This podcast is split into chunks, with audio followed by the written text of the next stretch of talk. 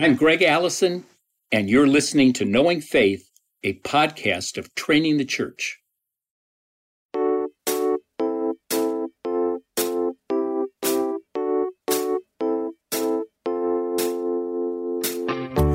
This is Kyle Worley, and I'm joined by my co hosts Jen Wilkin and JT English. And today we are also joined by Dr. Greg Allison. Dr. Allison is the author of many books, including The Holy Spirit, which is in the Theology for the People of God series. And in 2023, he'll be releasing a kind of a, uh, a simple, simplified version of that called God, Gift, and Guide Knowing the Holy Spirit uh, that's aimed really for lay people in the life of the church. And so we thought, hey, we're doing an episode on the Holy Spirit. Who should we have on with us? And we were like, no brainer, Dr. Allison, professor, pastor, author, and most importantly, longtime friend of the podcast. Dr. Allison, thanks for joining us today. Thanks so much for having me back. I'm really pleased to be with you three. Oh, well, we love to have you on the show. JT was actually just reminding us. JT, tell that story because I don't think we've told this story before. No, I mean, so the podcast has been what, five, six, seven years now, different yeah, seasons. Like but we used to get to record in person in, in, in God's kindness, we've we've been able to continue to do this podcast uh, in in in virtual digital ways. But our last recording in person was that second week in March of 2020. Mm-hmm. Uh, Dr. Allison was at the Village Church. He taught in the training program for us on this doctrine. The doctrine of the Holy Spirit is fantastic. Again, why we want him to come back. But right before that, we did a podcast. Uh, and that was the last podcast we did in person. Immediately after that, he did a forum for us at the Village Church. And I remember one of our pastors getting up and saying, this COVID thing's going to be a week or two. It's not a big deal. Don't go buy toilet paper and we'll see you on Sunday. And I was like, wow, great. That's some, com- that's the confidence we need and not knowing the, who would have known two and a half years later, here we are now digital. I'm in Colorado. Uh, Dr. Allison isn't with us in person, but you're the last in person podcast host that we have had almost two and a half years ago. Isn't that a little crazy? It's crazy. Yeah. I remember there are a few high fives going around there were. during that podcast. And we can have JT some virtual high fives today. virtual high fives today. That's right. yeah, it, it, did it did feel a little bit like uh, guerrilla warfare. It felt like Dr. Allison was brought in as like a, oh yeah, he was JT's PhD supervisor. Let's bring him in and talk about the Holy Spirit. And then like they had, you know, colluded together in backroom corners to dunk on Jen and I. And we wouldn't uh, do that uh, again. I mean, we've already done it once. No. Why would we do it twice? yeah. And now you're blaming me for COVID, right? And for the demise of the live podcast. Thanks a lot. The last live podcast we had. The last We're so podcast. glad you're back. Maybe this is the last virtual one. Who knows? oh, yeah. Well, this is actually Dr. Allison's third time on the show. We had him on for Roman Catholicism. We had him on for the Holy Spirit. And now we've had, uh, we had him on for this three part series on the doctrine of the Trinity. This whole season is focused on the doctrine of God. And we wanted to consider who is God, God the Father Father. That was a couple of weeks ago. Who was God, God the Son? That was last week. And then this week, looking in at the third person of the Godhead, God the Spirit. So let's just start here because I think this could be an easy place for clarity where there's often confusion. When we refer to God the Spirit, Dr. Allison, as the third person of the Godhead, does this mean he's in third place? Does this mean he's third best? Does this mean he gets the dregs of divinity? Uh, is that a, are we giving him a demoted position in the Godhead when we say the third person of the Godhead in juxtaposition to the first and the second person? Well, it does. It means he's on the junior varsity team, just oh, waiting for God the Father, number one, and God the Son, number two, to call him up. There's a vacancy on the varsity team. Come on off the junior varsity team, you guy in third place. That's exactly what it means. Okay. Or not. Right, well, we, okay. Or great. not. I thought we were about to have a, a breaking news update right now. Dr. Allison denies the Trinity. I'm not going to do that. No. Uh, third place does not mean what we often think it to mean as inferior or somehow a lesser God. Uh, rather, it means uh, there's an order in the Trinity, an order of the persons. The technical term is taxis, and it means all the divine works begin with the Father. They're from the Father. They come through the Son. They're executed through the Son uh, by the Spirit, He's the one that perfects all the divine works. So all three persons, Father, Son, and Holy Spirit, always work together. They operate inseparably in creation, providence, redemption, everything, but they always work in that order, order from the Father through the Son by the Holy Spirit. Yeah. So when we think about this order, JT, you were about to say something, and maybe you were about to go down this line. When we hear the word order, mm-hmm. we're not using that order like the order isn't of supremacy or no. worth or value, right? even just to take our listeners back to the definition that we gave uh, four or five episodes ago about the doctrine of the Trinity, just to give some basic language. What we've said about the Trinity is that God eternally exists as one essence or one God in three distinct persons. Those three distinct persons are God the Father, God the Son, and God the Holy Spirit, each of whom are fully God. God the Father is fully God, God the Son is fully God, and God the Spirit is fully God. Yet there's only one God. And those are the tensions that we're holding in Trinitarianism. Is the tension of monotheism, which we've discussed already, is that there's not three gods, there's not seven gods, there's not two gods, there's one God. But that one God eternally exists or subsists as three distinct persons Father, Son, Spirit, each of whom are fully God. And so when we talk about taxis or order, what we are not saying, and this goes to that varsity and JV analogy, is that there's hierarchy within the Godhead.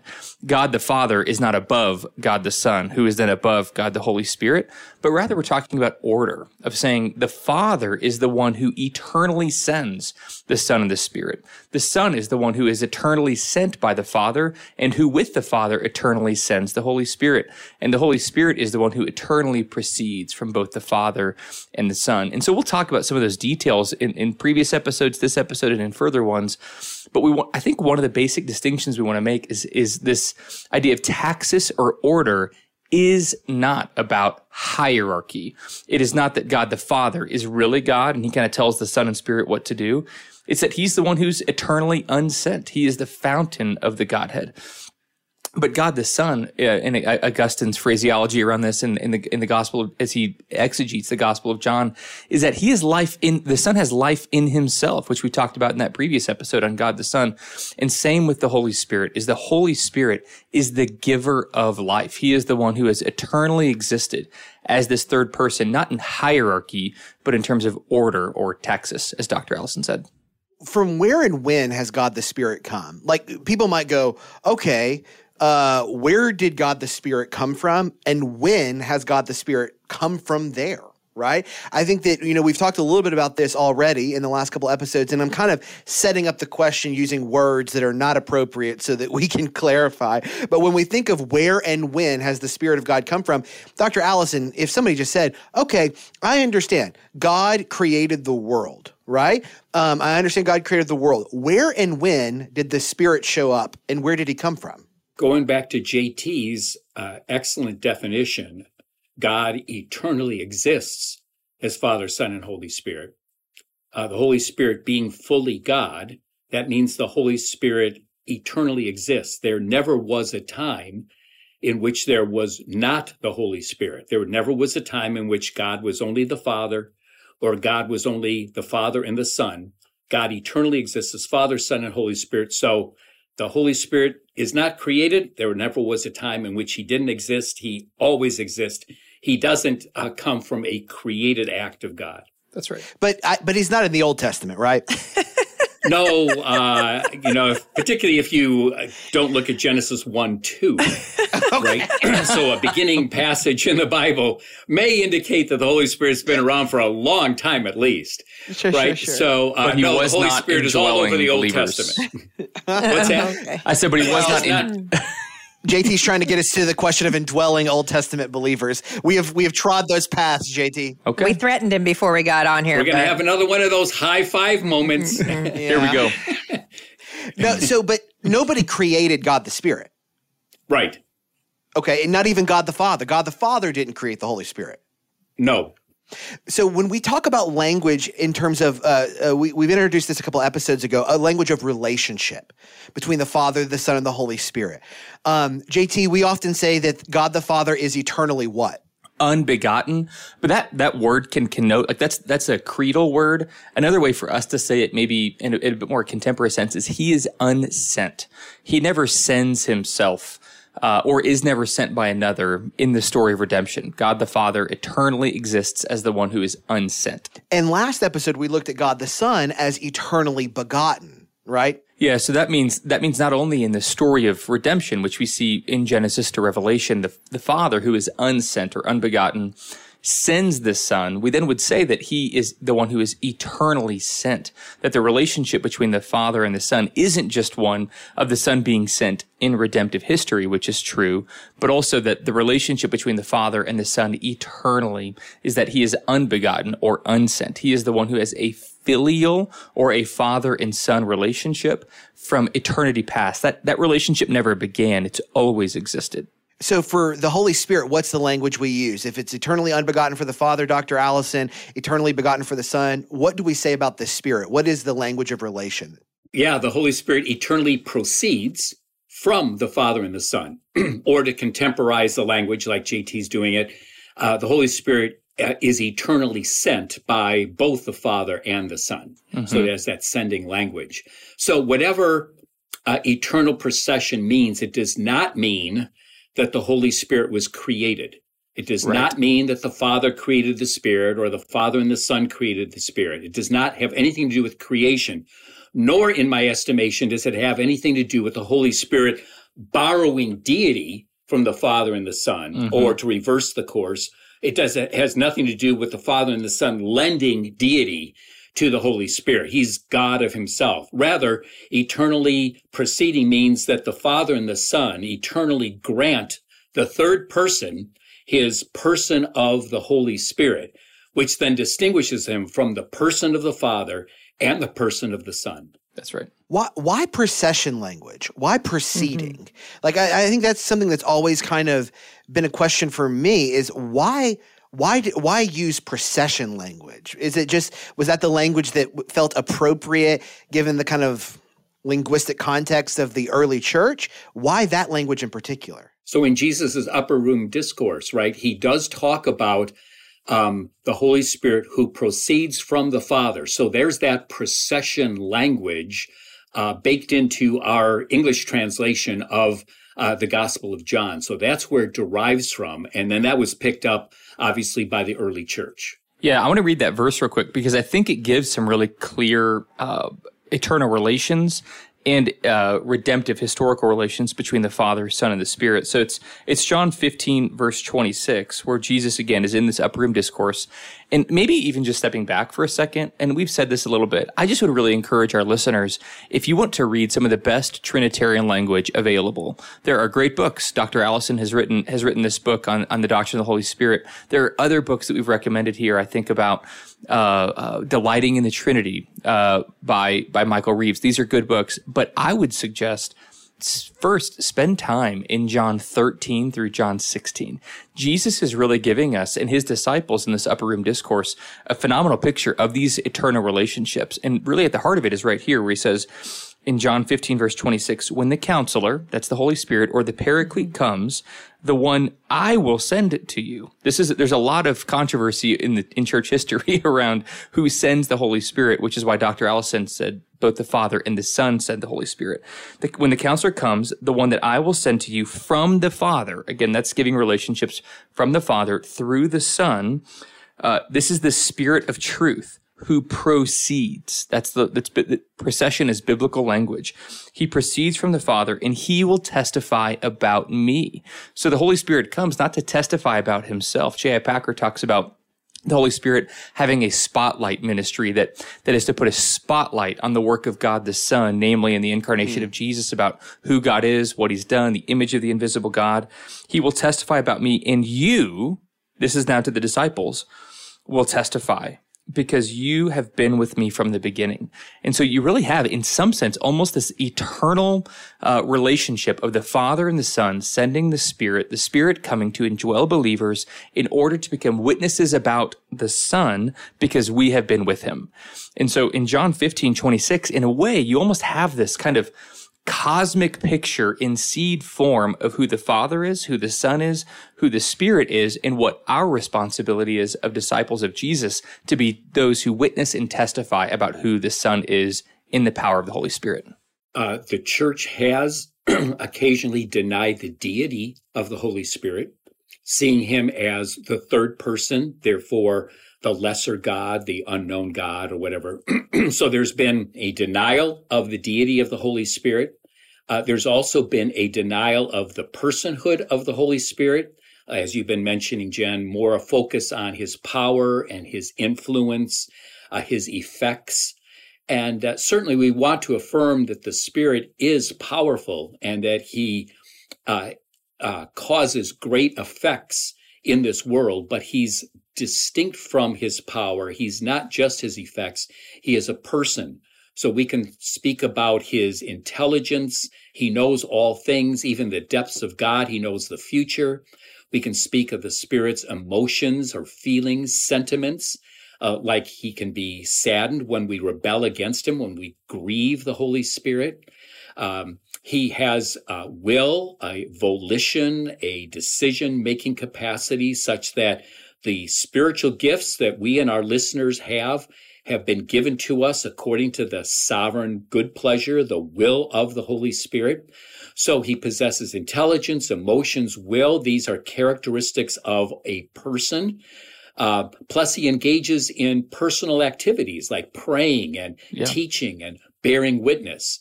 No power prays, right? No mm-hmm. influence mm-hmm. uh, simply bears witness. So these characteristics of personhood belong to the Spirit Thus, we affirm that he is a divine person. We push back against those who would deny his deity, and we push back against those who would deny his personhood. Yeah. And Dr. Allison, here's something that uh, I was thinking about Jen's question when she asked it to you. I- am curious. Uh, why is it that well, and maybe this is just it just could be a historical misunderstanding. It does seem like a lot of ink, so to speak, is being spilled in the early church on defending an appropriate and orthodox view of the Son of God, Jesus Christ.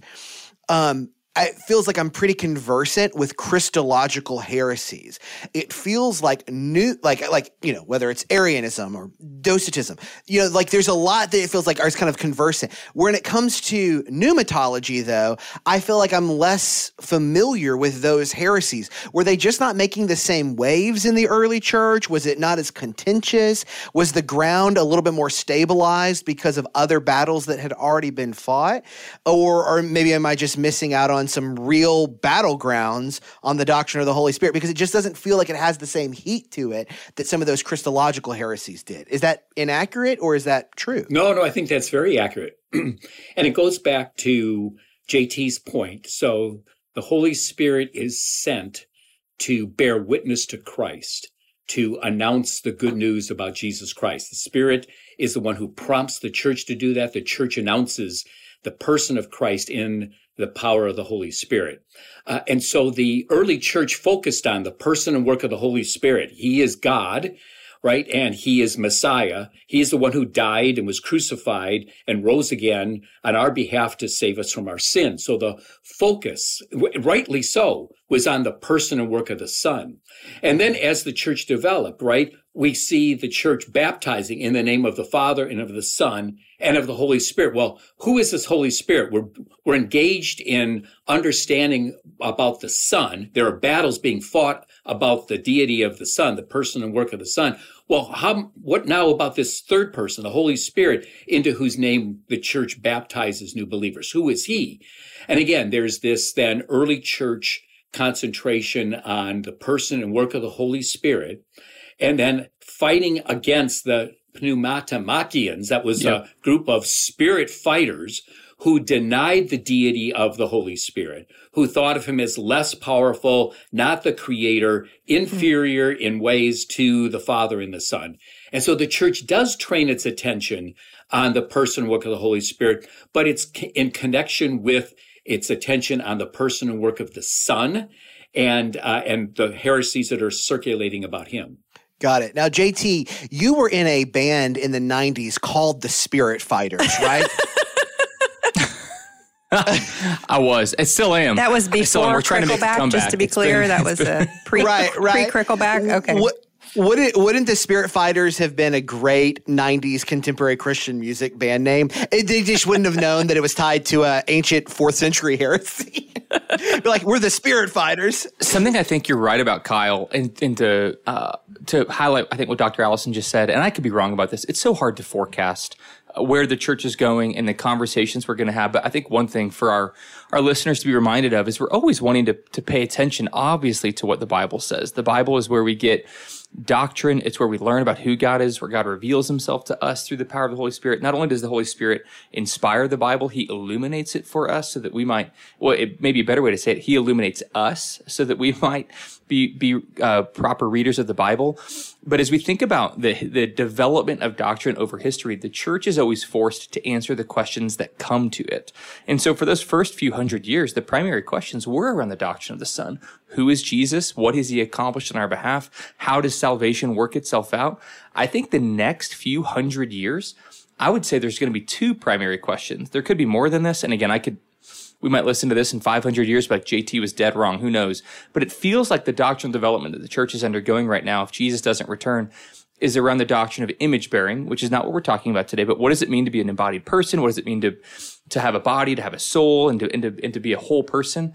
But also, I, I just wonder if the doctrine of the Holy Spirit is going to be one of those doctrines that continues to overgo development or undergo development, not because it needs to be developed itself biblically, but because we need to understand and more clearly articulate what the Bible says about the person of God that is the Holy Spirit and specifically how the Spirit interacts with us as image bearers. As we think about AI, as we think about some of the conversations around gender and sexuality, I just think the interrelationship between the doctrine of the Holy Spirit, who he is, what he does as creator God, as the giver of life, gift, and guide, as Dr. Allison has said, and how he interacts with us as God's image bearers. I just think that might be something that the church continually needs to retrieve, recover, and to articulate to a world that, that does not believe in the doctrine of the Holy Spirit or doesn't believe that we are divine mm. image bearers who represent, reign, and rule on God's behalf. Have you ever wondered what is God's heart towards you? In this noisy world, God's heart beats hard with love and mercy. But how can God share his heart with us when he doesn't have our attention? You're invited to spend 100 days discovering the beautiful, merciful heart of God with overflowing mercies, a new devotional by Craig Allen Cooper. The Lord is not ashamed of you or quick tempered toward your faults. Each one of your weaknesses, faults, frailties, and failures does more to arouse God's love than to stir up his anger. If you could fathom in some small way how warmly God truly feels about you, the faintest grasp of his immeasurable affection would reduce you to tearful wonder and heartfelt gratitude.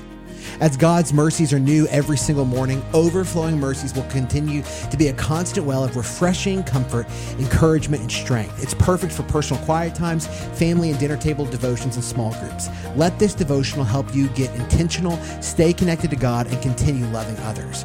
Order your copy of Overflowing Mercies 100 Meditations on the Tender Heart of God today at moodypublishers.com or wherever great books are sold.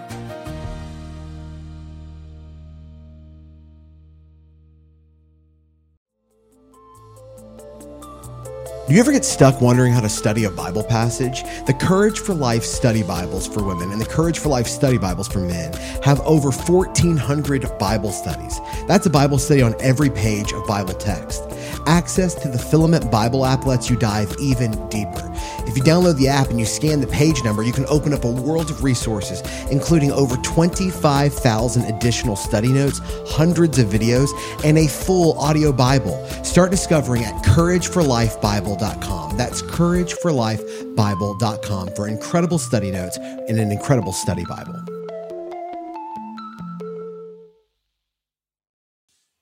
I think, I mean, it's, possible that you're right.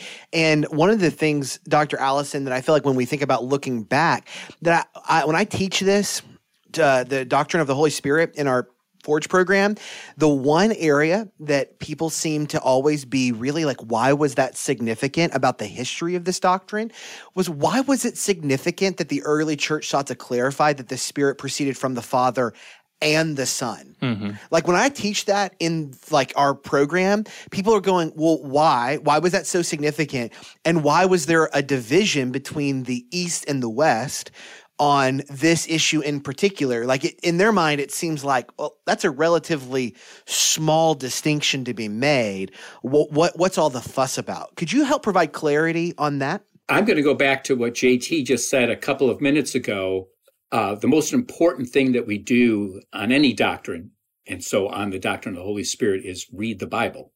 And I think the early church was reading the Bible, and particular the upper room discourse, and this notion that Jesus affirms both that the Father will send the Holy Spirit in the name of the Son, and the Son will send the Holy Spirit from the Father. So there are clearly two senders of the Holy Spirit, uh, according to Jesus in his upper room discourse. And so the church has to deal with this. And so as it develops this notion from John 15, 26, so the Holy Spirit proceeds from the Father, the church notes it doesn't say the Holy Spirit proceeds from the Father alone. And so through theological development, with its uh, finger pointed on the text, the church decides to add this expression the Holy Spirit proceeds from the Father and the Son and has very strong biblical warrant. Mm-hmm. And then later on, the church, um, there is a strong, very strong disagreement. And someone like a Thomas Aquinas says that we need to affirm that the Spirit proceeds from both the Father and the Son. Because if the Spirit proceeds from the Father alone, there's actually no way to, di- to distinguish between the Son and the Holy Spirit. That's right. It's very complicated discourse on how that comes about. But his point is to affirm that the Father um, generates the Son or begets the Son or sends the Son, and the Father um, spirates or sends the Holy Spirit. We're not going to have a clear distinction between the second and third person, that is the Son and the Spirit. We must affirm that the Holy Spirit proceeds from the Father and the Son.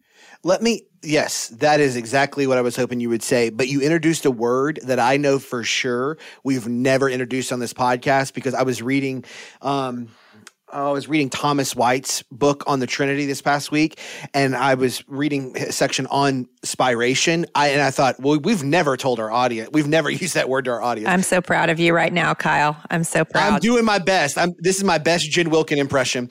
Um, what is when you say spirates or when we talk about the spiration of the Holy Spirit, what does that mean? Because I encountered it this week and was like, I had to go back to my notes from seminary to be like, have I ever even heard this word before? Yep, that's great. Spirate means breathe.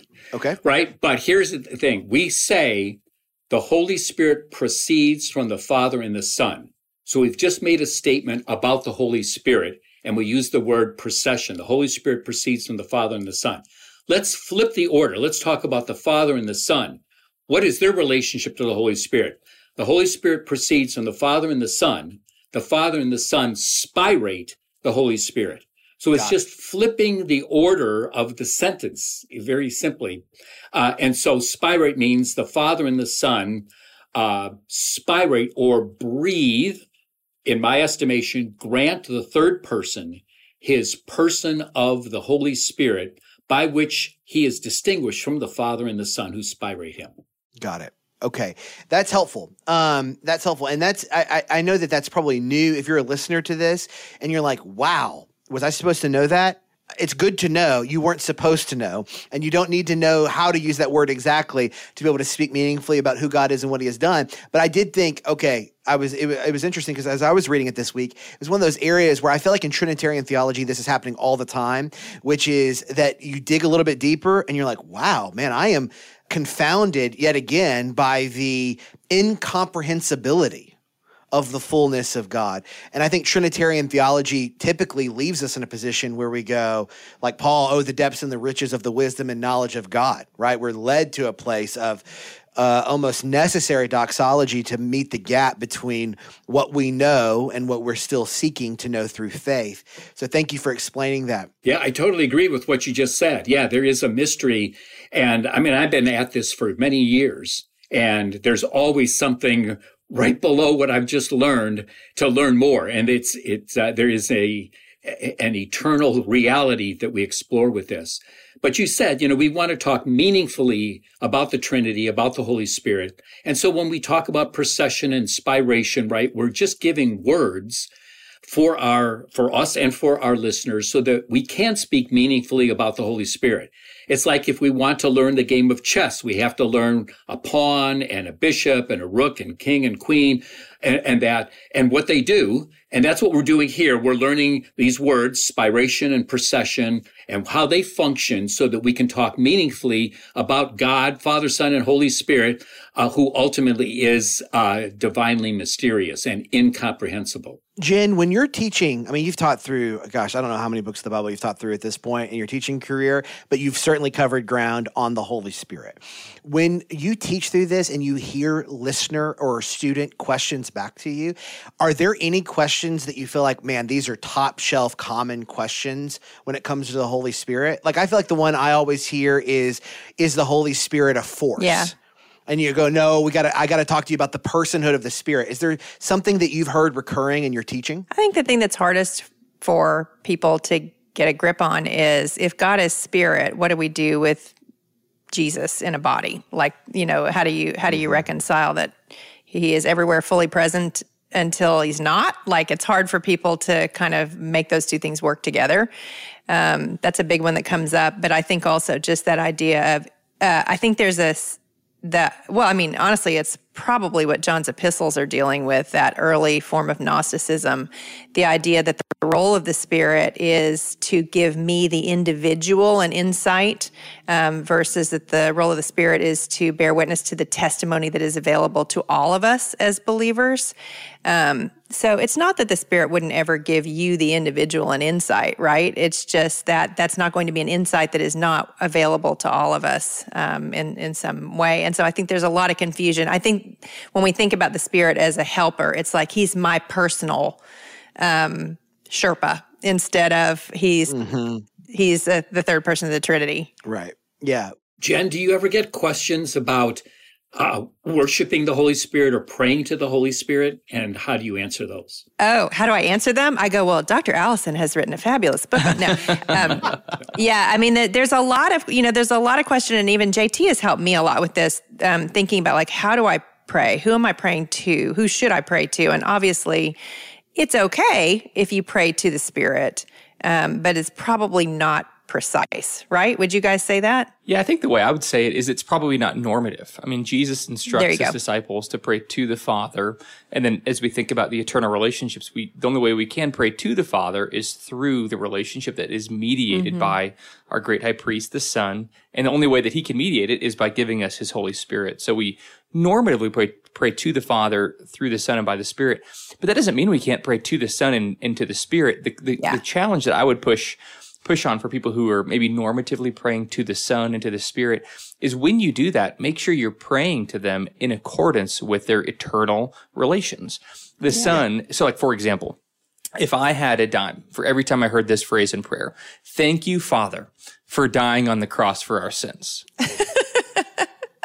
Yikes. Happens all the time. I've heard it. Yeah, I've heard it. it in, I've heard it in like divinity school chapels. I won't name any of them. Like, but this is not something that's that's like uncommon. Or or or uh, you know, Jesus, we're, I'm just so thankful that you indwell me.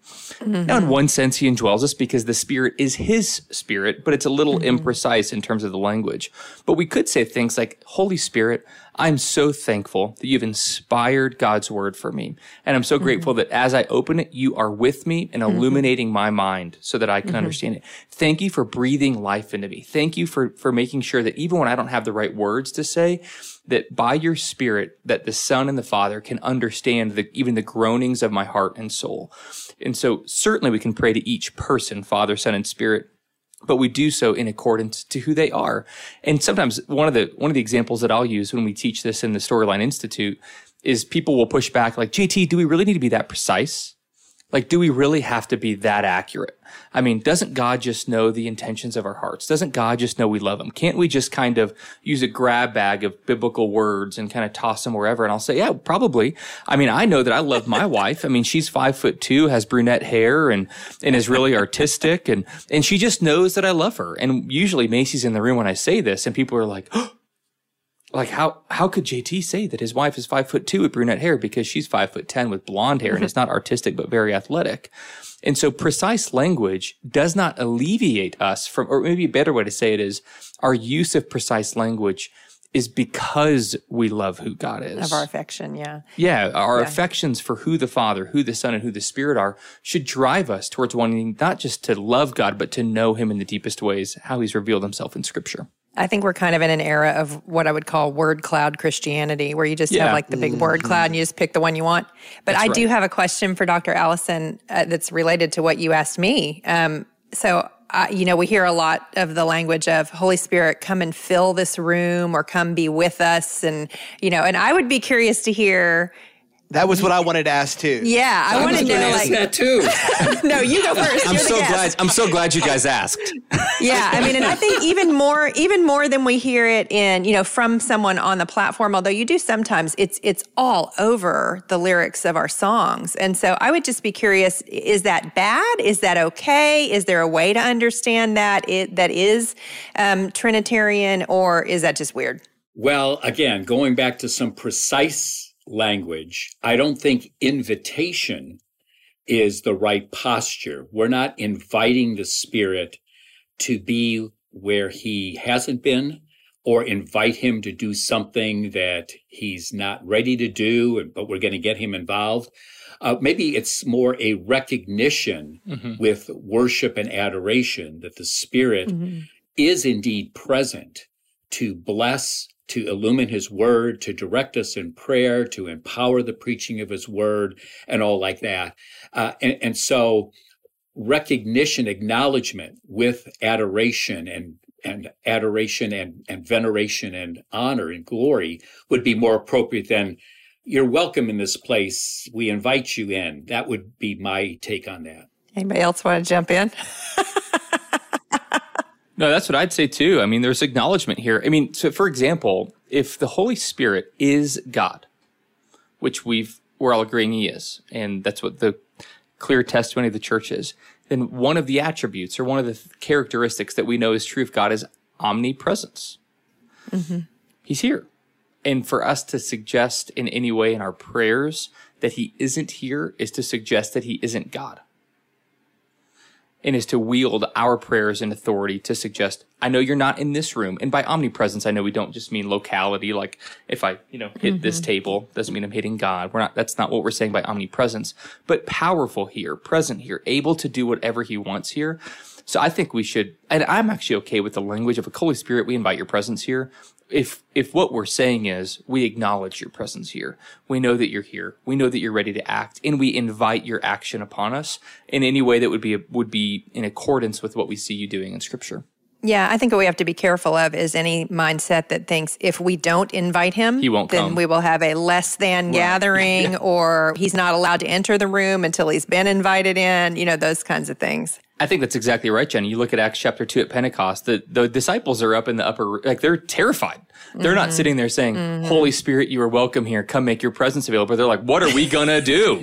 How are we going to make it? And then boom, like the Holy Spirit shows up, you know? So yeah. I think it's exactly right. The Holy Spirit does what he wants. Yeah. And sometimes the language sounds a lot like a vampire where it's like, the Holy Spirit would like to enter the room, but he must be invited in. Uh, you know, he, he's, he's, he's standing at the door. He wants to come in uh, and uh, fill your, your life, but uh, he can't because you haven't invited him in yet, you know?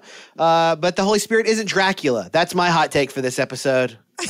And if he is, I'm going to be wearing say, garlic hold around on, my hold neck. On. He, the Holy Spirit isn't Dracula. He doesn't suck your life. He gives you life. Okay. No, stop it. Nope. Stop it right now. No, don't high five that, Doctor. Dr. Allison, no, I already did if you want to if you want to if you want to use that for your next book dr allison you don't even have to footnote me for that no citation required i'll give that to you as a freebie i actually was i wanted to entitle this new book on the holy spirit i'm writing i at the urging of my kids i was going to call it ghostbusters demystifying the Holy Spirit. Did you like that? Yeah. Yes. My amazing. publisher decided not to go with that. Yeah, that's probably a wise choice. But more, on a more serious note, going back, uh, you know, we we talk about inviting the Holy Spirit, welcoming the Holy Spirit. Uh, mm-hmm. Uh, a positive thing about that is we're not binitarian. Uh, mm-hmm. Uh, setting up our yes. worship for the Father and the Son only. And I would right. like to see right. a correction here that we do uh, address the Holy Spirit much more in our worship services than is true in many churches. I, I would guess that many of our, our people, our congregational members, uh, are very familiar with the Father and the Son, have a lot of mm-hmm. suspect, uh, suspicion, and concerns about who is this third guy, the Holy Spirit, mm-hmm. right? And and so uh, I think we need to have a pattern of liturgy which highlights the Father, Son, and Holy Spirit, our triune God, and not overlooks the third guy. That's good. Which would be a more historic articulation of our liturgy, right? Absolutely. I would agree with yeah. that wholeheartedly. No, no concerns. I would also just add to that. Not only do we need our like our churches, our communities, to have more maybe orchestrated or planned out liturgies around addressing Father, Son, and Spirit, but and this is I think John Owen's point in communion with God, where he talks about fel- like the Christian life. Like the actual, like the lifeblood of a Christian is fellowshipping with all three persons. And so I would, I would just encourage our listeners to think about, do you, like the question, and this is not meant to be like a, drive-by guilting, but like, do you fellowship? Do you commune with God the Holy Spirit? Or do you only commune with God the Father and the Son? And so for our communities to be oriented around all three is eh, entirely appropriate. But for your life today, like as you're listening right now, have you thought about have I communed with God, the Holy Spirit today? Is He with me? Have I have am I is He have I acknowledged His presence with me? Am I attuned mm-hmm. to what He might say to me? Am I in tune with the gift, not just the gifts of the Spirit that are really popular to talk about? Am I in tune with the fruits of His life, like love, joy, peace, patience, mm-hmm. kindness, goodness, gentleness, faithfulness, and self control? Like, are those the things that are are not just flowing out of me because that's what I'm trying to do, but are flowing out of me because the Holy Spirit indwells me and I'm thanking him for that. So, mm-hmm. so fellowshipping with the triune God in church is absolutely accurate. But every single day, individual Christians are called to fellowship with the Father, the Son, and the Spirit as well. Yeah, that's good. Doc, Dr. Yeah. Allison, thank you for joining us today. It's always a treat to have you on. If you were watching this over on the Patreon, then you would have noticed that we were all wearing black shirts like we're in a band together uh, or an improv group. Spirit Fighters.